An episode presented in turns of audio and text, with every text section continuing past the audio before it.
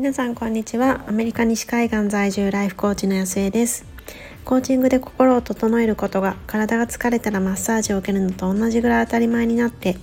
大切にしたいものを大切にして本当に叶えたい夢に進んでいき自分も周りも幸せにできる人を増やしたい。そんな思いでコーチングについてお話をしています。今こちらは6月29日木曜日のお昼のもうすぐ1時になるところです。今ちょうど自分自身があのコーチングを受けてきたので、まあ、その時の感想みたいなものをお話ししてみようかなっていうふうに思います。今日のトピックスは夏休みに入ったんですけれどもあのやっぱり子どもたちがずっとこう学校に行ってきた行っていた時とは違ってうちの場合かなりあのジムナスティックの習い事が多い多いというか習い事が入っている時間があの日にちが多いのでこう一日中っていうサマーキャンプにはどうしても入れられなくってであのかつ2人とも一緒にというよりもなんか1人ずつバラバラでみたいなこうジャグリングみたいな スケジュールになってるんですけれども、まあ、その中で私自身も仕事があったりとか、まあ、コーチングの方も仕事があったりとかやりたいことがあったりするので、まあ、どういうふうにその、まあ、ジャグリングをしながら自分の時間を取っていくかみたいなことが、まあ、ポイントになってきています。でまあその背景もあって、まあ、息子は勝手にねもう遊んでるんですけれども娘はどうしても1人だとどんどんこっちに来てしまってでかつそういう時間の方が長いんですね娘だけいるっていう時の方が長いからこれをどういうふうに自分自身も仕事に集中しつつ、まあ、娘は娘で自分で楽しく過ごせるようにできないかみたいなことを今日はトピックスとしてお話をしていました。でまあいろいろお話をしてたんですけれども、まあ、その中でも、まあ、最初の方ちょっと娘がそれこそちょっと乱入してきてしまってでまあコーチは「ああもうそれは大変だね」みたいなすごいエネルギーだねみたいな感じで言ってたんですけれどもまあふ普段はないんですけどねそんなことは。まあ、普段はあのコーチングする時はちゃんとこうお部屋を締め切ってで物理的に隔離しているのでそういうことはないんですけれども今日はちょっと自分が受けるあのタイミングだったっていうのもあって油断をしてあの一緒にいるダイニングの方でやったらもう大変なことになったんですけど、まあ、その時に言っていたのがやっぱりこうなんか、ね、だからこうちょっとプチコープチグループコーチングみたいなカップルコーチングじゃないですけど親子コーチングみたいな感じになってたんですけども、まあ、その中でやっぱりこう人のことなのでどうしてもこうなかなかできないだからこうコーチングでどうしてもこう一人称私はじゃあどうするっていうことを話していくんですけれども、まあ娘、娘もいたので、まあ、ちょっとそんな感じでこう乱入させてもらって話もしてたんですけれども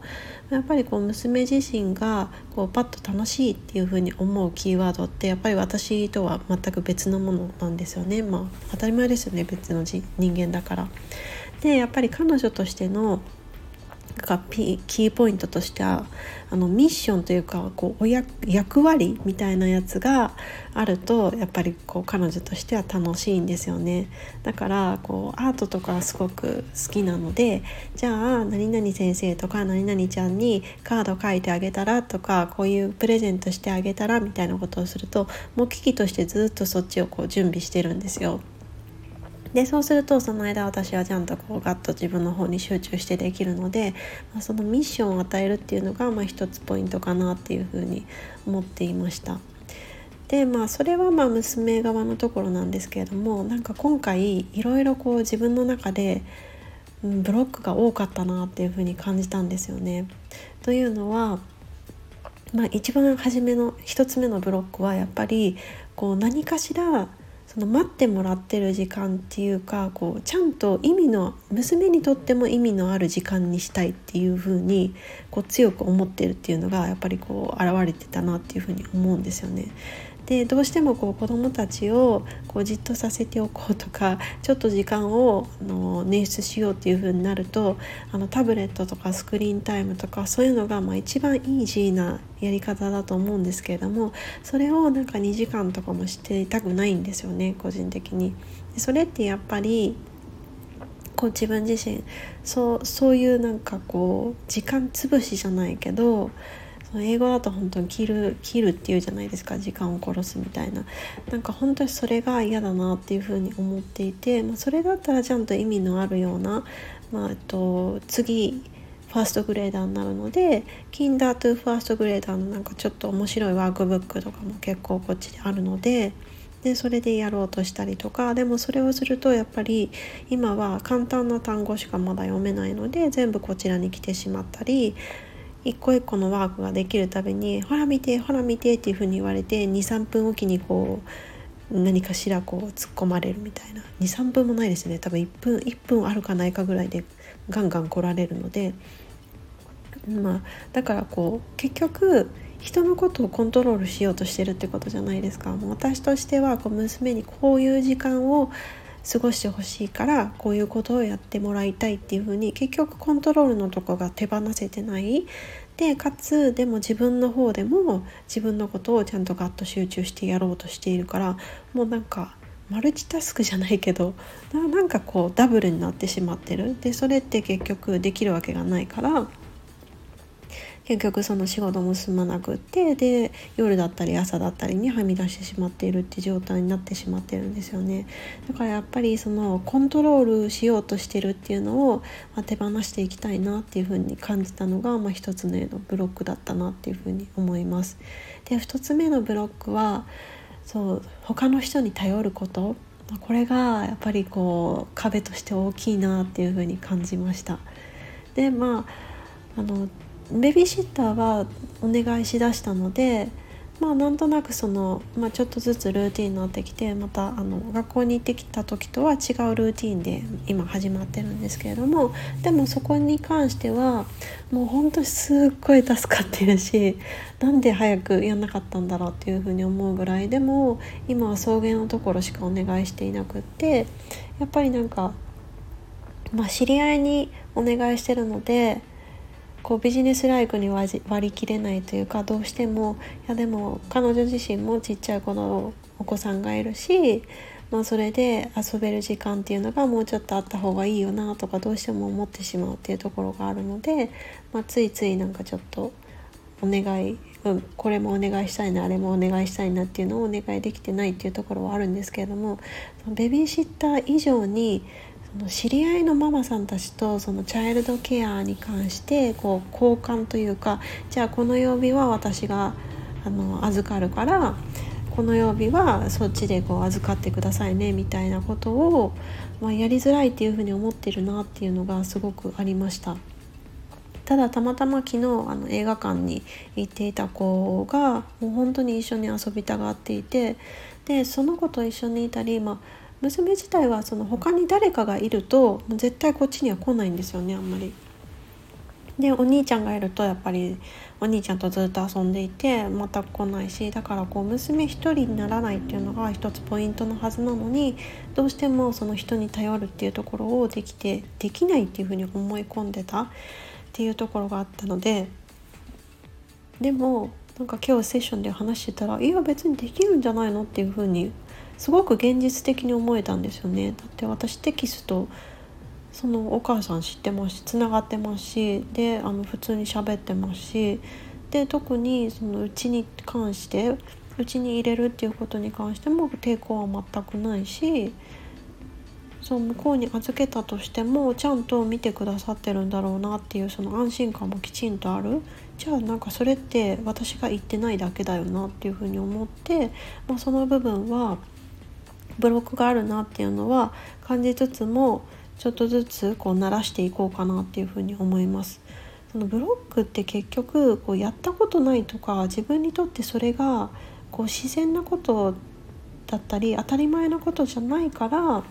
どうしてもブロックになってると思うんですけれども別に何て言うんでしょうそれ自体がこう本来的にやるべきじゃないこととか誰かにものすごく迷惑をかけることとかこう生活が成り立たなくなってしまうこととかなんかそういうことでない限りはそれはちょっとずつ自分が新しい世界として慣らしていけばいいだけなんじゃないかなっていうふうに思っていることがあってお金のブロックとかもそうですよね。なんかある人にとっては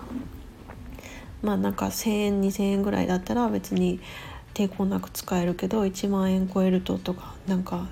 10万超えるととかなんか人によって全然違いますよね。でもそれって日常的にどのくらいの金額を何のために使っているかっていうのによると思っていてでそれをもっと何かしらそれのせいでブロックになってしまっていてで本当に自分がやりたいことができてないっていうことであればちょっとずつちょっとずつそのまあ、自分のために使うことがブロックになってる人ってすごく多いと思うんですけれども自分のために使う金額をちょっとずつ上げていく。別にあの散財してくださいっていうわけではなくてそういうふうにこう慣れっていうところがあるのでそう今回のこう友人とあの子どもたちの面倒を見るのを交代交代で見るっていうのももう完全にこれって慣れの世界だと思うので、まあ、迷惑をかけない限りは、まあ、ちゃんとそのそれが当たり前だよねっていうスタンスでやるんじゃなくてお互いにその気を使いながら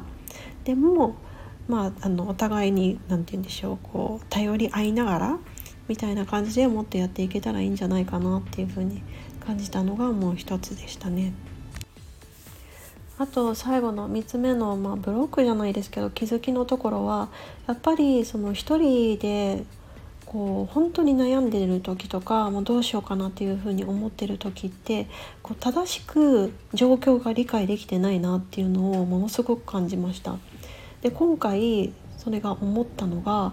結局娘と2人の時間でどうしどうこうしなきゃいけない時間ってよくよく考えたら2時間15分だったんですよね。なんかそれが長いと感じるかあの短いと感じるかちょっと人によって違うと思うんですけれども私自身こうえ結局何時間なの？みたいなことを言われた時にはって気づいてあ2時間15分だけなんだっていうふうに思ったんですよね。というのはもうなんか一日中起きてからこう寝るまでずっとこうなんか追い立てられてるような気持ちになってしまっていてものすごい長い時間のことをどうにかしなきゃいけないっていうふうに勘違いしてたんですけどあ2時間15分なんだっていうふうに思うと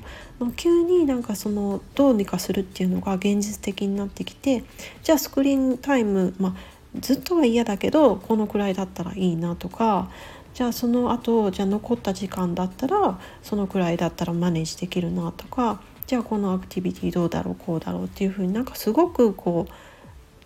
急に動き出した感じがしました。なので、まあ、コーチングでも本当にそうなんですけれどもこうまずは状況何が本当に起こっているのかっていうのを正しく理解する。っていうのは本当にこうファーストステップだなっていうふうに感じました。ということで今回は私自身が今日コーチングのセッションを受けてきクライアントとして受けてきて気づいたことについてお話ししてみました。なんかちょうど夏休みなんでもしかしたら同じような状況の方いっぱいいるんじゃないかなっていうふうに思います。なんか大変ですよね。そうコーチも私のコーチもあのママさんなので本当にちょっとでも あのママっていうこうキャップからを外した時ママっていうその仮面をこう取り外した時の何て言うんでしょう解放感というか別に別になんか縛られてるとか子供が悪いとかそういう意味じゃなくてこうな自分が何かこう自分以外のことを常にケアしなきゃいけない。そっちの方に常にこう気持ちがどこか取られてるっていうのがものすごいこうプレッシャープレッシャーになってる。プレッシャーっていうんですかね。そうあの気を使ってる。神経をそこにあの使っていてエネルギーを割いているんだなっていうのにこう改めて気づくよね。っていうようなことを言っていて。そうどうしてもどうしてもそうこう誰かに時間を取られたりしてる状況だと思うのでなんかもっとこう自分の時間をちゃんと大切にしながら夏休みでもこう休みの間でも学校があってもこうどんな時でもやっぱりこう自分がいい状態になっているためには自分の時間っていうのは最低限必要だと思うので、まあ、そんな一緒に頑張っていこうっていう気持ちになってもらえたらいいなっていうふうに思います。ということでちょっと長くなってしまったんですけれども、えー、今日も一日素晴らしい一日にしていきましょう。Thank you.